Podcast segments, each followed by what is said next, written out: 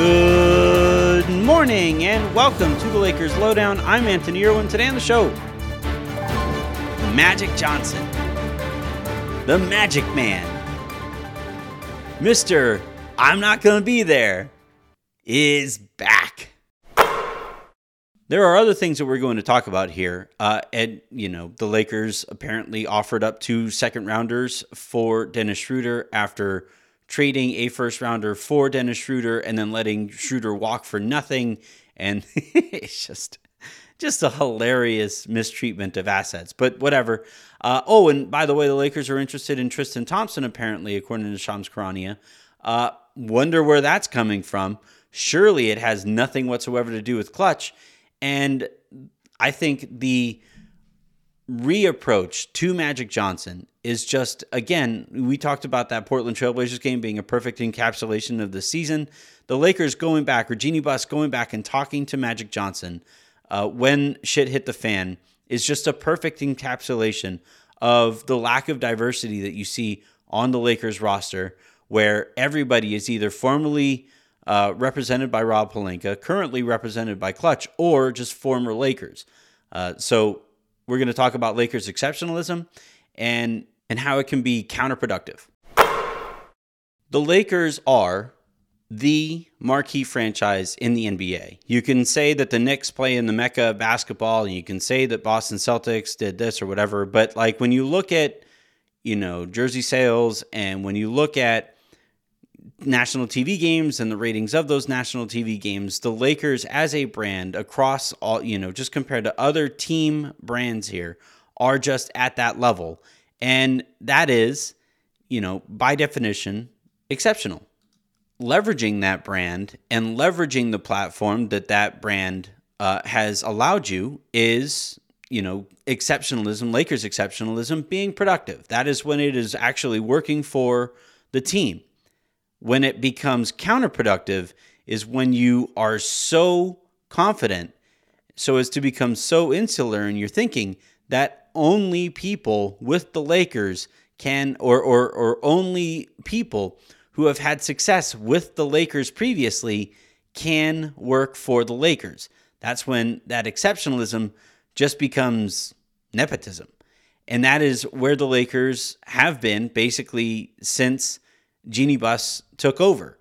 Every single hire that the Lakers have made since Jeanie Buss took over for Jim Buss has been Jeannie's closest friends and confidants. And, uh, you know, it it was Magic.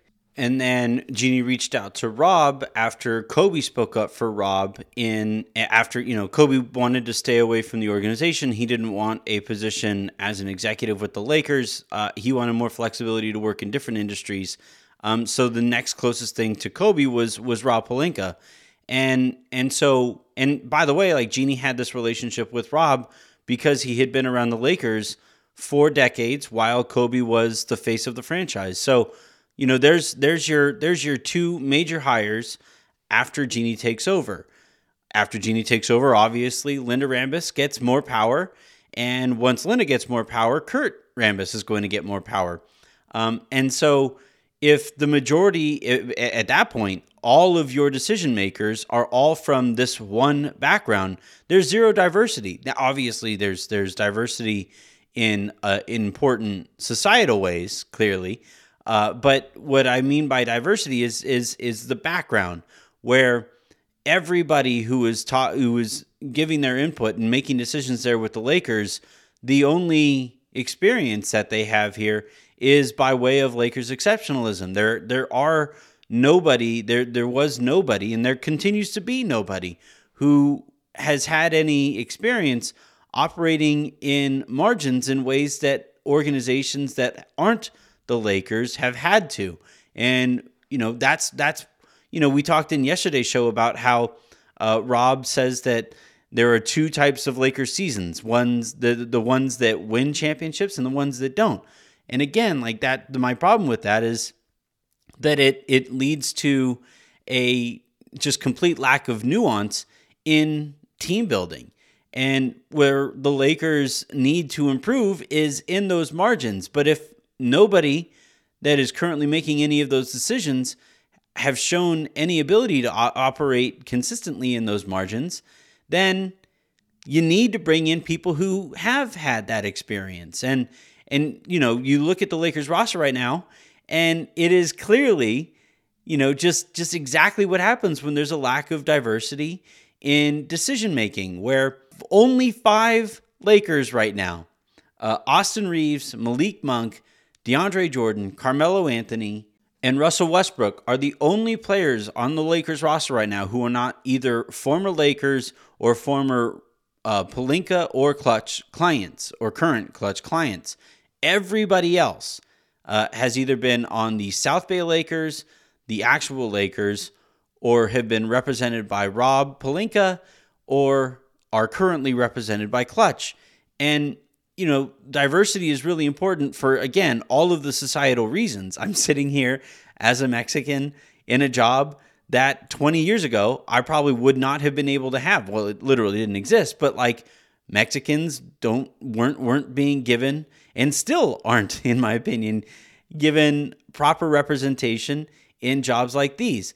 But, you know, for and, and the reason that diversity is really important is those various, those different backgrounds that people come from will give them different approaches to various problems. And, you know, when, when you look at the, the Lakers' decision-making room, if everybody is sitting there in the echo chamber that exists because the only people who got jobs with the Lakers are, are close friends with uh, Jeanie Buss, then everybody's probably sitting there saying like, man, how do we fix all of this?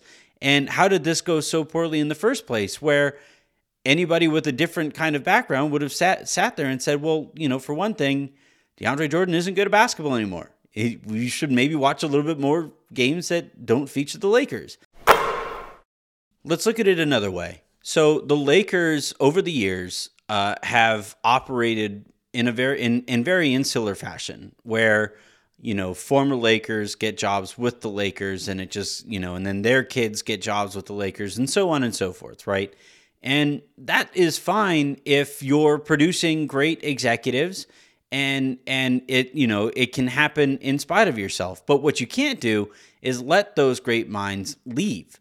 You have to continue to keep those great minds there, uh, so that, you know, if you're if you're limiting your talent pool, uh, you can't let the really talented people leave, because you have a lower chance at bringing in really talented people.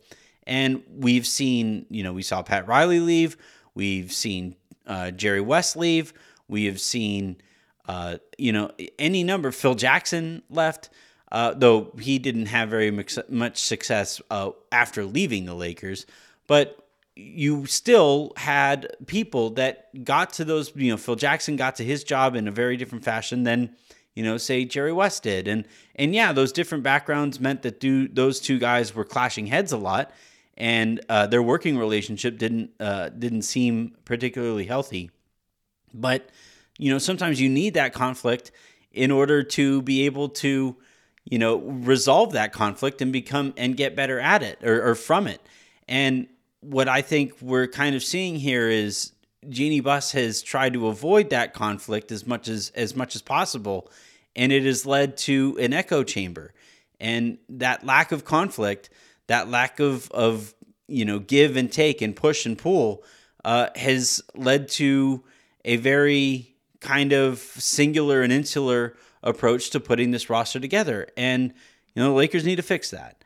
And I just think the Lakers, going back to Magic Johnson, at a time when Rob Pelinka's seat is already hot publicly, uh, there are already plenty of people, you know, all kinds of people, you know, kind of screaming for Rob Pelinka to go. And if the place that you go for advice at the organization's lowest is right back to the guy who crapped on Rob Pelinka as he left, like, it just, it sends a really bad message to everybody involved.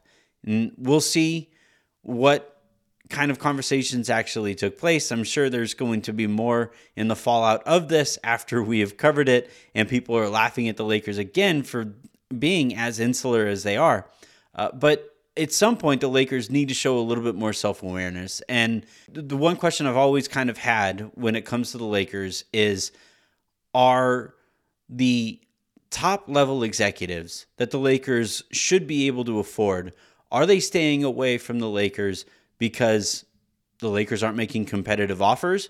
Or are they staying away from the Lakers because they're concerned if they do come, uh, that the culture is so ingrained, the culture of nepotism is so ingrained that they don't think they can be productive even in this circumstance? Rob Pelinka was promoted after Magic Johnson just kind of stepped away. You know, there was hope that a Joe Lacob would show up or that a Masai Ujiri would show up. And and you think if you're the Lakers, like, you generate revenue better than any other franchise in the uh, in the N B A, you should be able to afford that high-level type executive.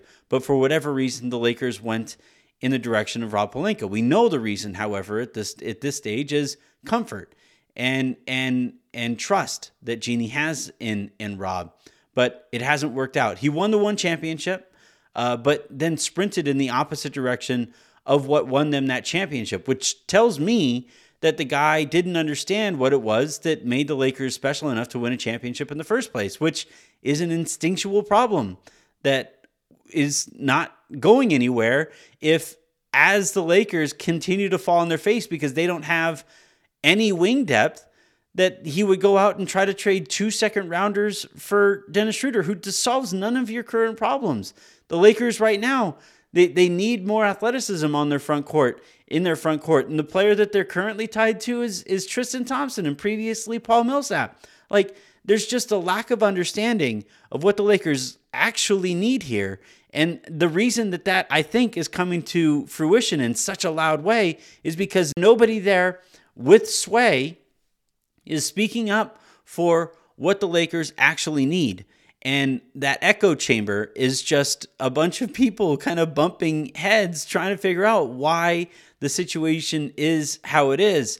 And until the Lakers diversify, the uh, people with sway in the organization, we're just going to keep falling right back into this same kind of treadmill of mediocrity that the Lakers have been on now for three out of the four years that LeBron James has been in the organization. All right, that's going to do it here for this episode of the Lakers Lowdown. Make sure you guys check out, we switched it up this week. I have a fun guest that I'm going to be talking to on Wednesday. So Raj and uh, Sabrina recorded uh, I Love Basketball tonight. So that's probably already up by the time you guys are listening to this. The Taco Tuesday guys are still on track to record uh, their show Tuesday night. And then Wednesday, I have uh, my guest, and then it will return right back to your normally scheduled uh, podcasting. Until all of that, I'm Anthony Irwin, saying have a good one.